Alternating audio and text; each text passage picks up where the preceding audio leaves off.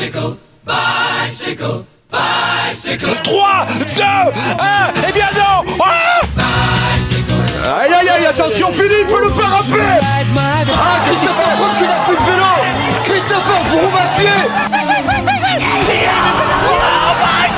De nouveau Pierre Roland, attaque de Pierre Roland encore une fois. Personne ne réagit Bonjour à toutes, bonjour à tous, bienvenue dans ce vélo podcast spécial Tour de France. Il va partir ce samedi depuis la Bretagne, chérie de Guillaume évidemment, hein, Guillaume Dreschler, salut. Salut FP, salut à toutes et à tous. Et je crois que c'est aussi euh, la terre, la Bretagne de, de, celui qui va être avec nous pendant les prochaines minutes. Évidemment, alors euh, on va peut-être faire un petit menu quand même, on va parler évidemment des favoris, hein, Primoz Roglic, euh, Tadej Pogacar, on parlera aussi des Français puisqu'il y a quelques chances françaises quand même, hein, Julien Lafilippe, David Godu. On reviendra aussi avec Barnabé Boulin sur les chances de la Baragne victorieuse qui fait une très belle année hein, pour l'instant, avec notamment la deuxième place de Damiano Caruso.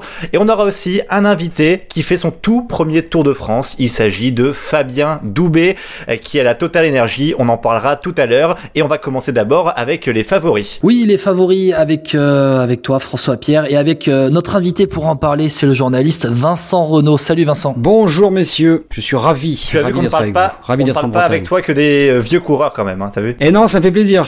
Ça me fait, ça me fait justement, quand vous m'avez dit, est-ce que tu peux venir euh, avec nous pour préparer le Tour de France, je me suis dit, on va encore me faire parler de, de Anctil, de Merckx euh, et éventuellement de Bernard Hinault. Non, je... Te faire parler de Poulidor avec le maillot, l'Alpecin ah, Phoenix aussi. Il est très très joli, hein, ce maillot jaunet et violet. Ah, il est magnifique. Surtout, bah, surtout qu'ils avaient bien gardé la surprise. Non, non, c'est super chouette. On va donc parler des favoris avec euh, d'abord une première étape avec les deux ultra favoris, Primoz Roglic et Tadej Pogacar. Déjà, Vincent, est-ce que tu imagines euh, un trouble fait dans ces deux grands favoris? Euh, Non. Pour toi, le, le vainqueur du tour, c'est l'un des deux, forcément. Ouais, ouais, ouais. Ah, Peut-être un Ineos. Peut-être un Ineos. Ah bah oui, quand même. Ouais, mais le problème des Ineos, euh, ils sont, ils sont quatre à euh, pouvoir gagner. Oh, euh... quatre, t'es gentil. Tu vois qui, toi Parce qu'il y a Guerin Thomas, Carapaz, Guggenhardt, tu vois, et Richie Porte en plus. Et surtout Richie Porte. Pour moi, c'est mon, c'est mon, c'est mon chouchou, c'est mon favori, Richie Porte. Pourquoi? Parce que, bah, parce que je l'aime bien déjà.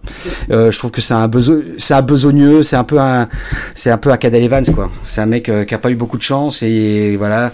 Et je pense que c'est son année. À part, à part ça, effectivement, voilà, ils sont deux. S'il y en a un qui peut, qui peut s'incruster dedans, euh, ça peut être euh, ça peut être un Ineos. Et puis après voilà, il y a peut-être un, un ou un, un Lopez, mais bon là Lopez. Euh, on en parlera peut-être après, mais bon, les, les, les chronos euh, sont peut-être un peu trop longs pour lui. Ah justement, c'est un profil rouleur-grimpeur, Guillaume. Ce qu'on a, évidemment, Pogacar, très bon rouleur comme Roglic, en fait. Bah, le parcours, moi, j'ai, je, je, je, me dis depuis le, la sortie du parcours que c'est un Tour de France taillé pour Primoz Roglic. Maintenant, euh, quand on me dit que ça va juste se résumer à un duel Pogacar-Roglic, bah, la Ineos, euh, la Ineos, ils sont quand même là, quoi. Euh, Garin Thomas, Richard Carapaz, euh, Tao Gegenhardt qui a remporté le, le Giro, Richie porte. Quand même quoi, on peut quand même pas s'en passer, on peut quand même pas les, les, les occulter parce que eux eux vraiment ils ont changé de tactique depuis un an un an et demi, c'est-à-dire que ils n'osent Enfin, ils osent vraiment maintenant attaquer et faire péter. Ils osent vraiment faire péter une course quand euh, ils ne sont plus, euh, quand ils ne sont plus euh, là, et même quand ils ont la course en main, ils ont de quoi faire. Moi, celui que je mets vraiment entre les deux, entre Roglic et Pogacar, c'est Richard Carapaz que je vois très fort sur ce Tour de France.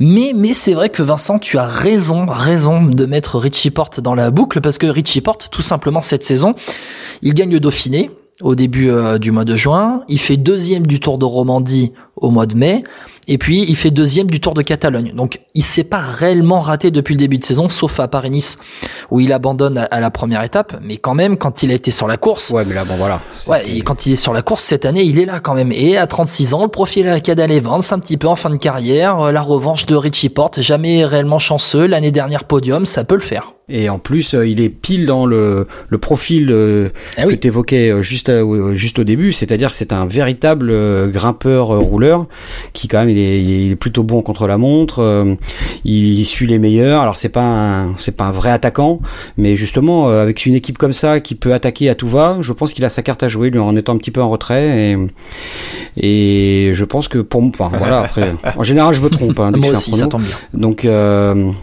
Mais euh, je pense que s'il y en a un qui peut jouer les troubles faites entre les, les deux ogres là, euh, les deux Slovènes, je pense que ça peut être Richie Porte. Et est-ce que pour les déstabiliser, il faudrait pas justement plusieurs équipes offensives comme Ineos d'ailleurs qui a déjà annoncé euh, la couleur? Est-ce qu'il y a des équipes comme bah tu l'as dit tout à l'heure hein, pour Rigoberto, Rigoberto pardon, Uran, euh, la Education First, il faudrait pas Ah, très crois souvent pas. attaquer, en fait attaquer les deux monstres en fait, c'est-à-dire les mettre en danger. Ouais, bien sûr, mais euh, bon. T'y crois en l'AIF, toi? Moi, j'y- moi, j'y crois pas trop. Bah, Uran est un peu seul en plus dans cette équipe, hein, franchement. Ouais, Il y a, il y a- il y a- il y a Euh, Higuita quand même, il y a Bisseger qui peut faire mal sur la plaine. Euh, ça peut être des coups, quand je dis des coups, c'est pas forcément en montagne, hein, euh, ça peut être sur la plaine aussi. Non, mais effectivement, bah, de- à chaque fois, de toute façon, que le Tour de France a traversé la France, là, comme, on- comme ce sera cette année encore, on quitte la Bretagne pour aller rejoindre les Alpes.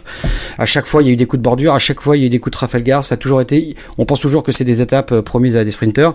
Ça peut être le cas, mais ça peut être aussi euh, des étapes avec euh, avec des surprises. Alors, il y a aussi, on peut parler de la, la Bora-Hansgrohe. Il y a quand même Bourman et Kelderman. Euh, eux, ils peuvent quand même, euh, pareil, euh, attaquer, faire Ah, des Bourman, choses. il est au fond du saut quand même. Hein. Ouais, oui, effectivement, mais mais bon, ça reste quand même un bon coureur et lui peut aussi faire péter les trucs. C'est un mec attaque, qui, a- qui est attaquant plus que Kelderman en tout cas. Il y a quand même la Movistar, les gars. Il y a la Movistar, bah oui, Et- oui, bah c'est Ah, ce la, que je disais tout la à l'heure. Movistar, en termes d'équipe, c'est impressionnant. C'est Henrik Mas, Bah ouais. Marc Soler, Alejandro Valverde.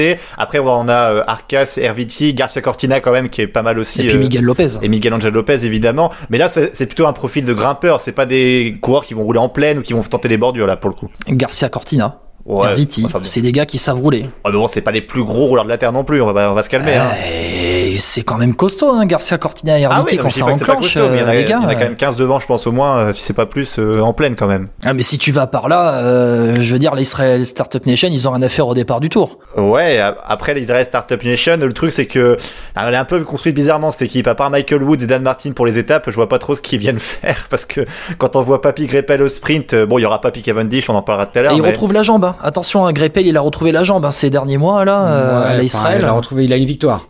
Oui, voilà, il a retrouvé Ouais, une jambe. ouais, une demi-jambe. Pour voir les seconds couteaux un petit peu derrière, c'est les deux monstres, Primoz Roglic et Tadej Pogacar, et, et derrière la Ineos, on a par exemple du Nibali, euh, de- euh, ce genre de coureurs. Est-ce que ça vous inspire un top 5 ça ou pas du tout? Bah ça m'inspire surtout le milieu des années 2010 quoi. Ouais. Ah oui. Euh, Nibali, Froome, euh, euh, Il y a bon, c'est y a même. Yates, il y a Simon Yates, hein, chez la il y a- Back Ex- Exchange, ou là Alors effectivement, Back Exchange, ouais, faut peut-être pas les oublier quand même, Oui. hein, parce qu'il y a, ils ont, ils ont Chavez, ils ont, ils ont Mais Yates. plus Chavez que Yates. Hein. Oh, Ouais, ouais. peu- euh, Eh, Simon Yates sort du Tour d'Italie. Chavez arrive en forme cette saison. Il fait une bonne saison 2021. Il a encore prouvé sur le Tour de Suisse qu'il avait euh, qu'il avait la bonne jambe. Moi, je vois plus Chavez que Yates se montrer euh, sur euh, sur ce Tour de France. hein. Après, bon, euh, voilà, chacun a son avis sur la question. Mais enchaîner Tour d'Italie et Tour de France euh, et être euh, performant sur trois semaines à chaque fois, c'est quand même compliqué. hein. Ah non, c'est sûr, c'est c'est sûr que c'est très dur. En revanche, ils ont quand même une équipe aussi qui est taillée pour ne pas être surpris euh, dans des bordures ou dans des dans des étapes piégeuses.